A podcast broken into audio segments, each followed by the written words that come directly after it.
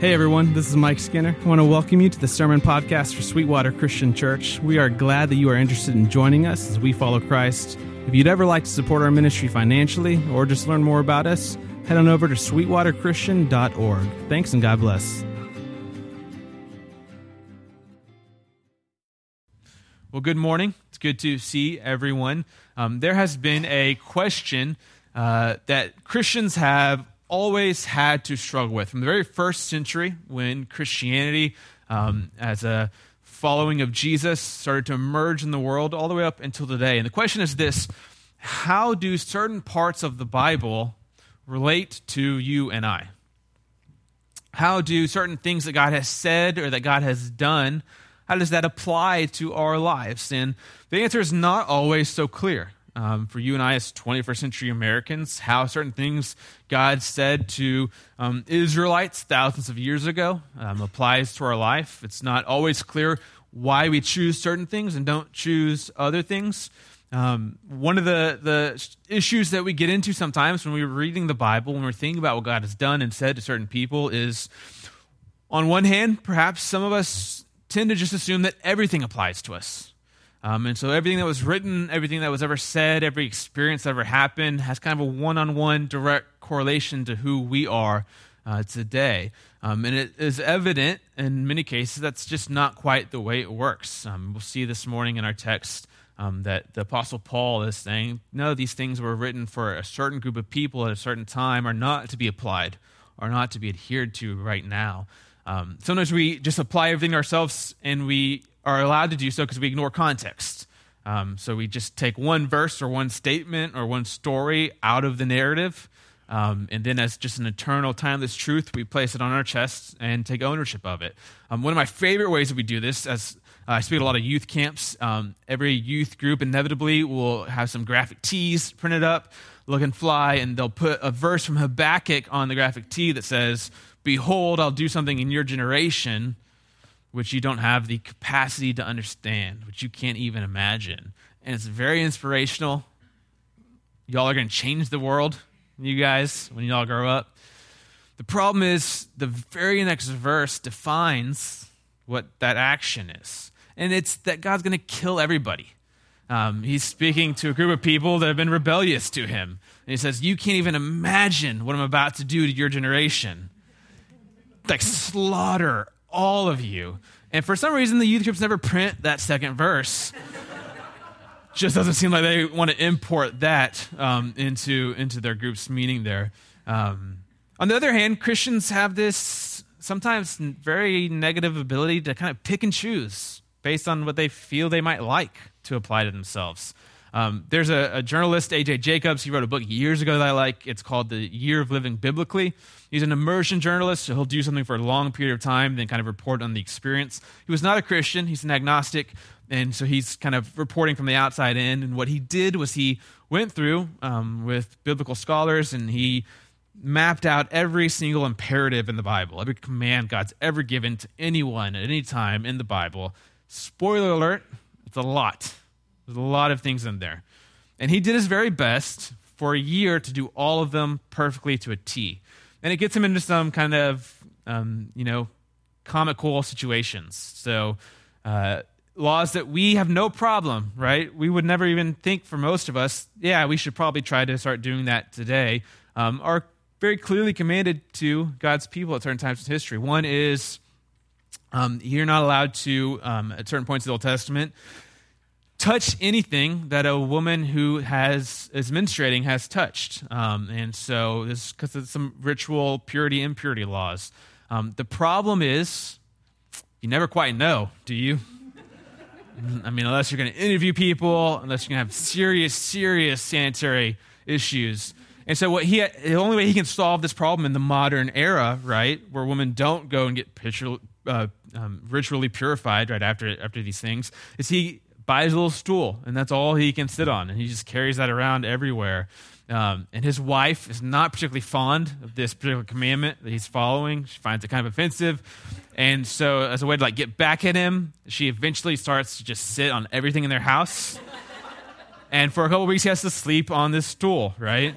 Um, and uh, you know, he comes out of the experience much more respectful of religion in general, um, much more understanding of the kind of person that um, focusing on some of these rules can make someone. Um, but with the observation that Christians as a whole grab and choose as they like. He calls it kind of cafeteria application. Um, we go to the, the buffet and we pick what we think would work for us or we think should work for us, and we just run with that. Um, he never gets into exploring the reasons why people might do that. Perhaps there are good reasons why we apply certain things to our lives and don't apply other things to our lives.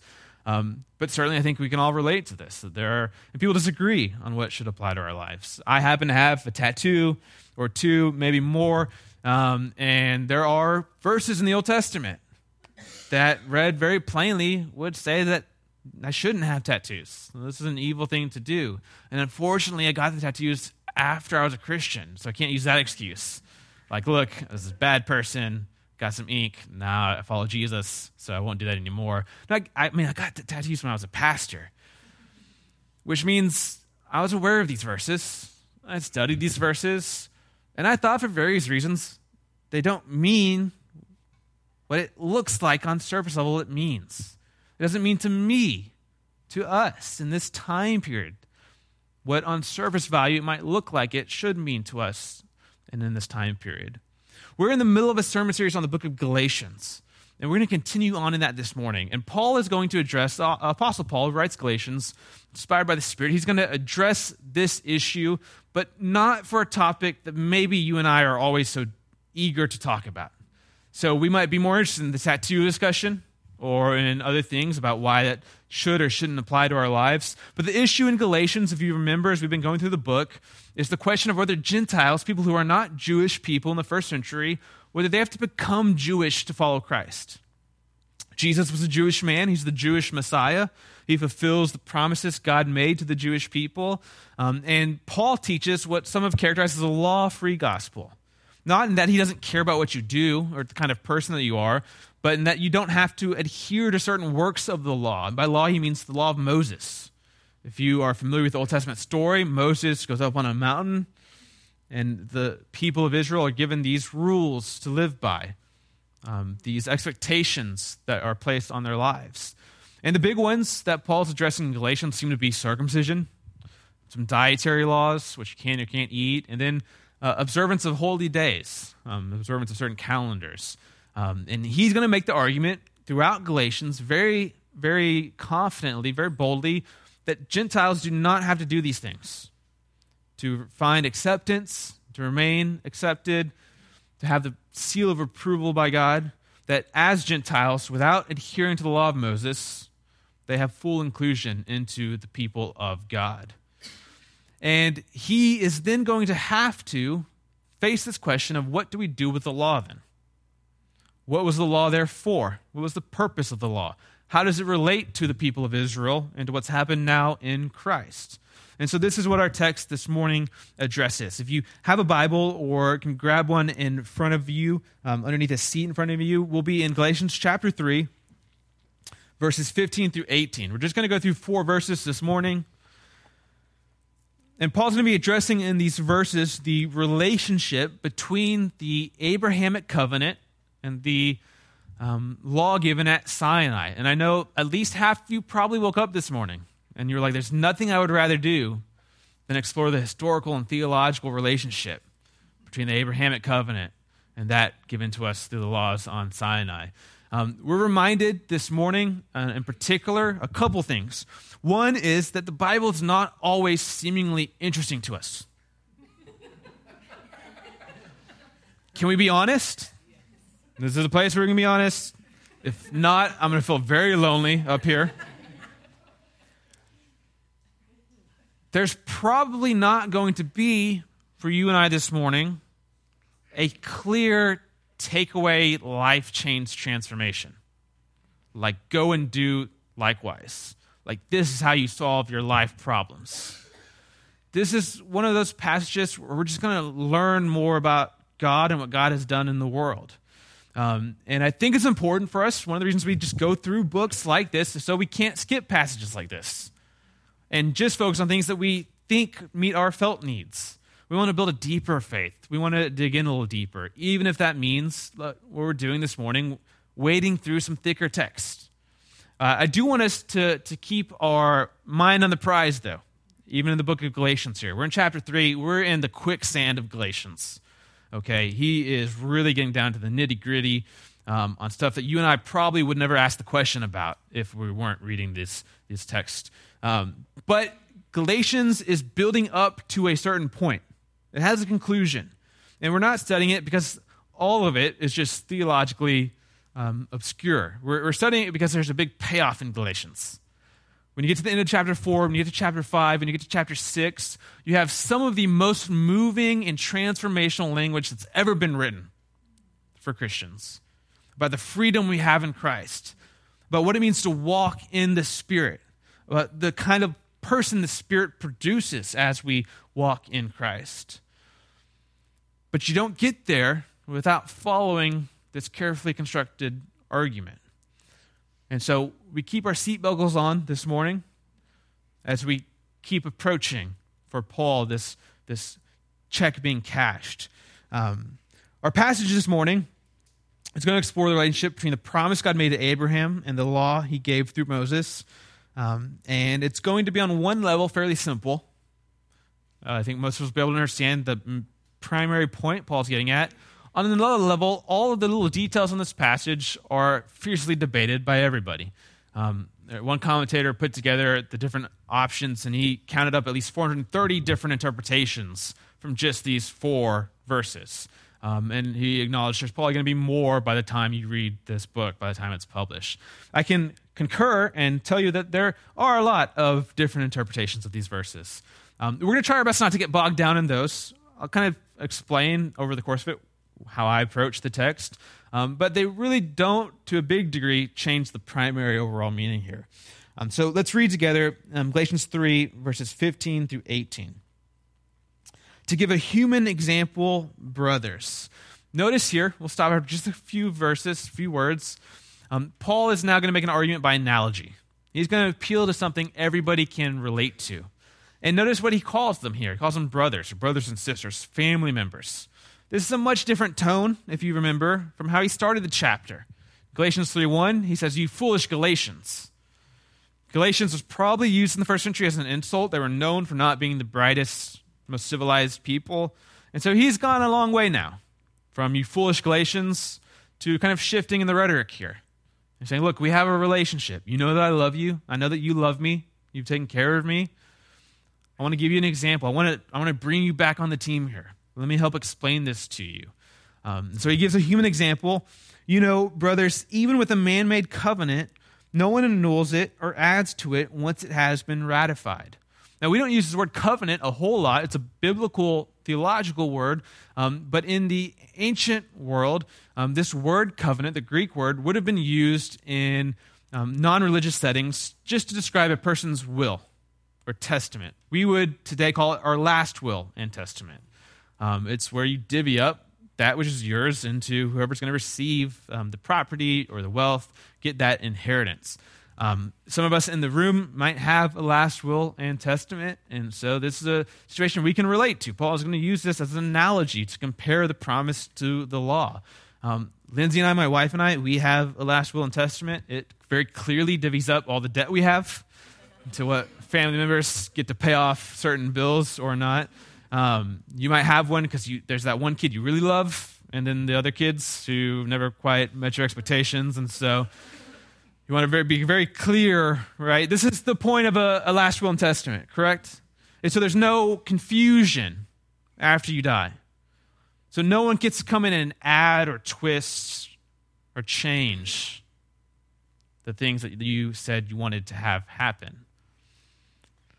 Imagine if you got called in to a lawyer's office before a judge. You're mentioned in the last will and testament. Maybe someone in your family's passed away.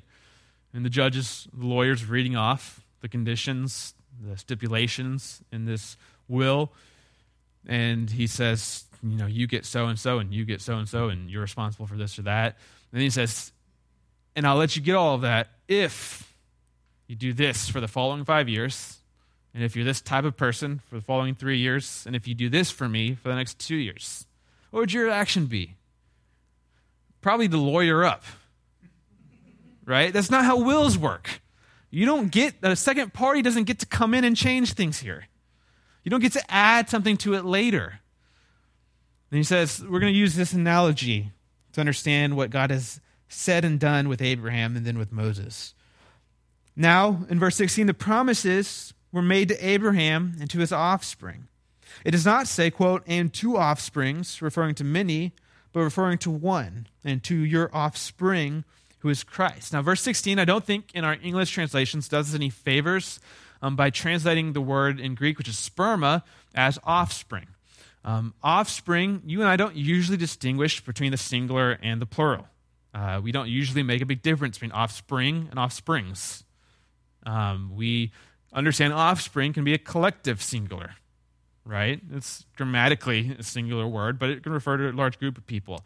Um, perhaps more precisely, um, what Paul is getting at, and makes it a little bit more clear, is he's making a distinction between the text he quotes here from Genesis between one seed and many seeds. And he says this promise was never given to many seeds, even though it might appear that way. It was given to one seed. And we'll come back to this. He says that seed was Christ.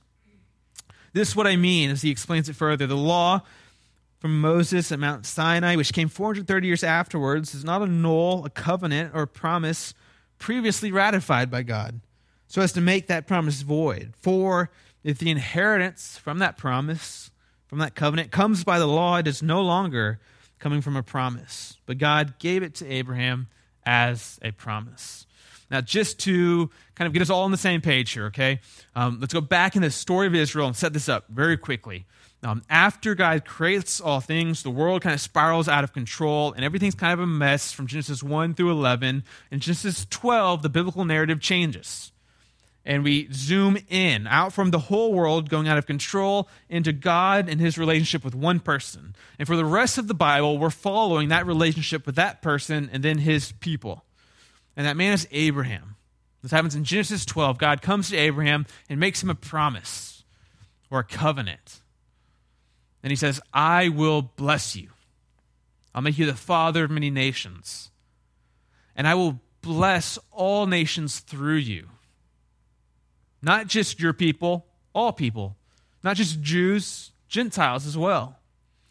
Now, as Abraham and his descendants grew in number they eventually did become a nation, and after being slaves in Egypt, were brought out of slavery, delivered in the Exodus, and were given a law, the law of Moses.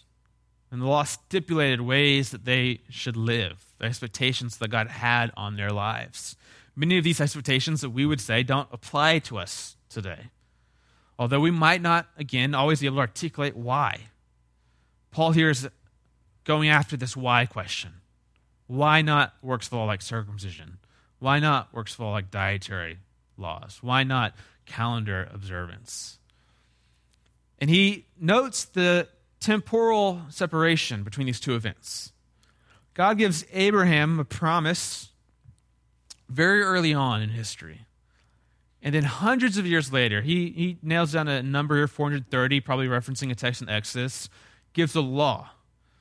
And his, his point is to try to separate these two things out for you so we can analyze them each individually. Um, Jewish tradition, what most likely the teachers in Galatia were teaching the people in Galatia, is that the law was simply an outworking of the promise to Abraham. The law kind of just set the parameters of what it meant to be a child of this promise, of how these children were supposed to live and supposed to act. And so they were kind of connected in, in an um, individual, holistic way. Um, Paul is trying to point out these are two very separate things in history. And he says one is a promise, and one's more like an agreement. One comes later. And he says, let's go back to this will analogy, right? You can't make a will and then have another party come in afterwards and start to change the conditions. You can't go from a promise or a more one sided covenant to an if then type situation, which is what the law of Moses was. If you do this, then God will bless you. If you don't do these things, then God will curse you. If you go back to Genesis and you look at how God talks to Abraham, at the very beginning, one of the big things you notice is that's very egocentric on God's part. God comes to Abraham and he doesn't really focus too much on what Abraham's about to do or needs to do or what requirements Abraham needs to fulfill. He says, You, I'm blessing you. And I'll make you a great nation. And I'll bless all the nations through you. I'll bless those who bless you. I'll curse those who curse you. It's a whole lot of I statements. I'm doing this. I'm doing that. I'm doing this. The sense you get from it is God's committed to this plan no matter what happens. No matter what Abraham might or might not do. If you know the story, Abraham does some not so smart things. He lies about his wife being his sister, which is not smart on multiple levels, I'm told. they sometimes doubt God's promises later on. Abraham's people, the Israelites, certainly make their share of mistakes, like we all do. But all the way back from Genesis, they believe God's not going to abandon this plan. Come, come hell or high water, this is how God has said he'll bring blessing to the world. This is how he'll bring his redemption and his salvation. You get this even clearer in Genesis 15, uh, just a few chapters after God makes his initial contact with Abram at the time, Abraham later. Um, God cuts the covenant, he makes it official. Um, you probably have used this, this phrase, cut a deal. Let's cut a deal. Um, the etymology of this phrase, where it comes from, is covenants that were made in the ancient Near Eastern world. Um, because to make a covenant, to ratify a covenant, you would actually cut up animals. You'd offer these sacrifices. And so you get a picture of this in Genesis 15. What you'd do is you'd take whatever the, the sacrifices were um, for that situation and you would cut them in half and you'd form kind of like an aisle. Um, and you and the partner you're entering this, this covenant into with would walk between these animals.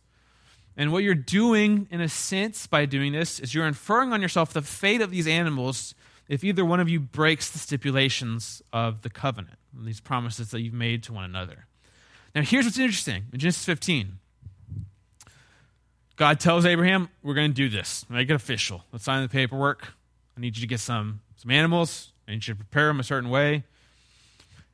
And once it's all set up, perfectly ready to go for Abraham and God to walk through, God puts Abraham in a deep sleep.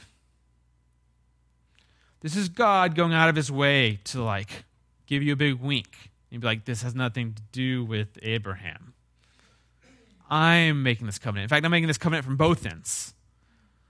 I'm going to fulfill this covenant from both ends. And so Abraham, dead asleep on the floor or waking up from this dead sleep, just kind of watching what's happening, sees God by himself go through these animals. He makes a promise to himself by himself. Some people see this as a kind of a unilateral way. Again, the emphasis is on God's commitment, on his ability and desire to work through Abraham to bring this blessing. And then you come hundreds of years later to the law. The law is given to the people of Israel, and it becomes for them a way for them to keep themselves in this covenant, to live faithfully by this promise God has given to them, to identify themselves as people in the covenant. Circumcision, dietary laws, they often function as like these boundary markers, these badge of identities. How do we know who's in the covenant? Well, it's those who have this mark on their flesh. It's those who eat like this, who live according to these days, according to these different situations. But Paul says a couple interesting things here. He says, just like in the last will and testament, something afterwards can't change the conditions originally. This is what's at work when it comes to the promise given to Abraham and the law given to the people of Israel through Moses. And then he gets even more specific. That point is pretty clear and pretty easily made by the Apostle Paul here. He, he then goes and talks about who the promise was made to. And this is where he starts to get clever and starts to go a little bit more in depth with his interpretation.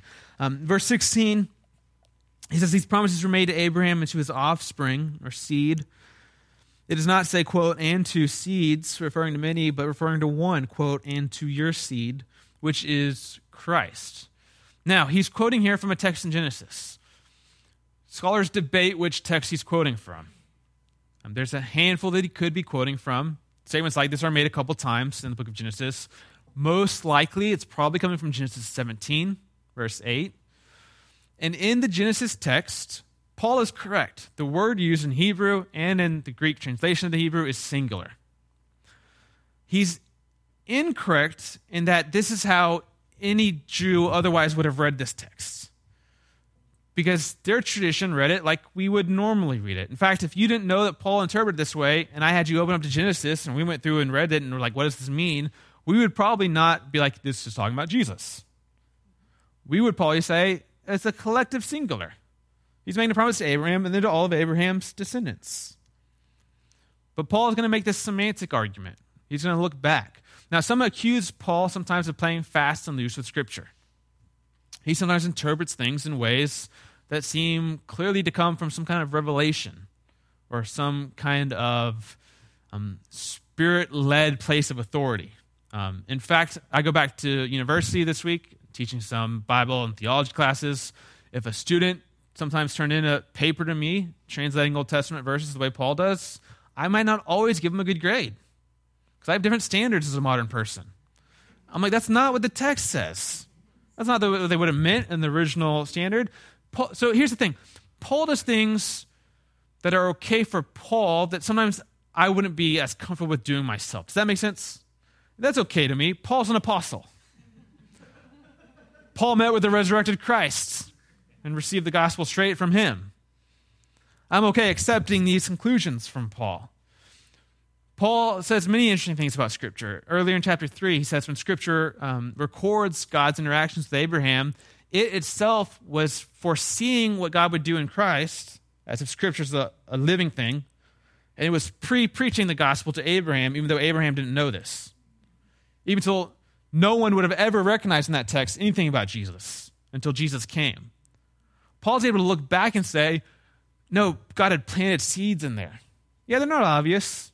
Yeah, we might not have ever found them without Jesus, but now because of Christ and because of the Spirit, we can look back and pull out very interesting things that lead us back to the cross and lead us back to the resurrection.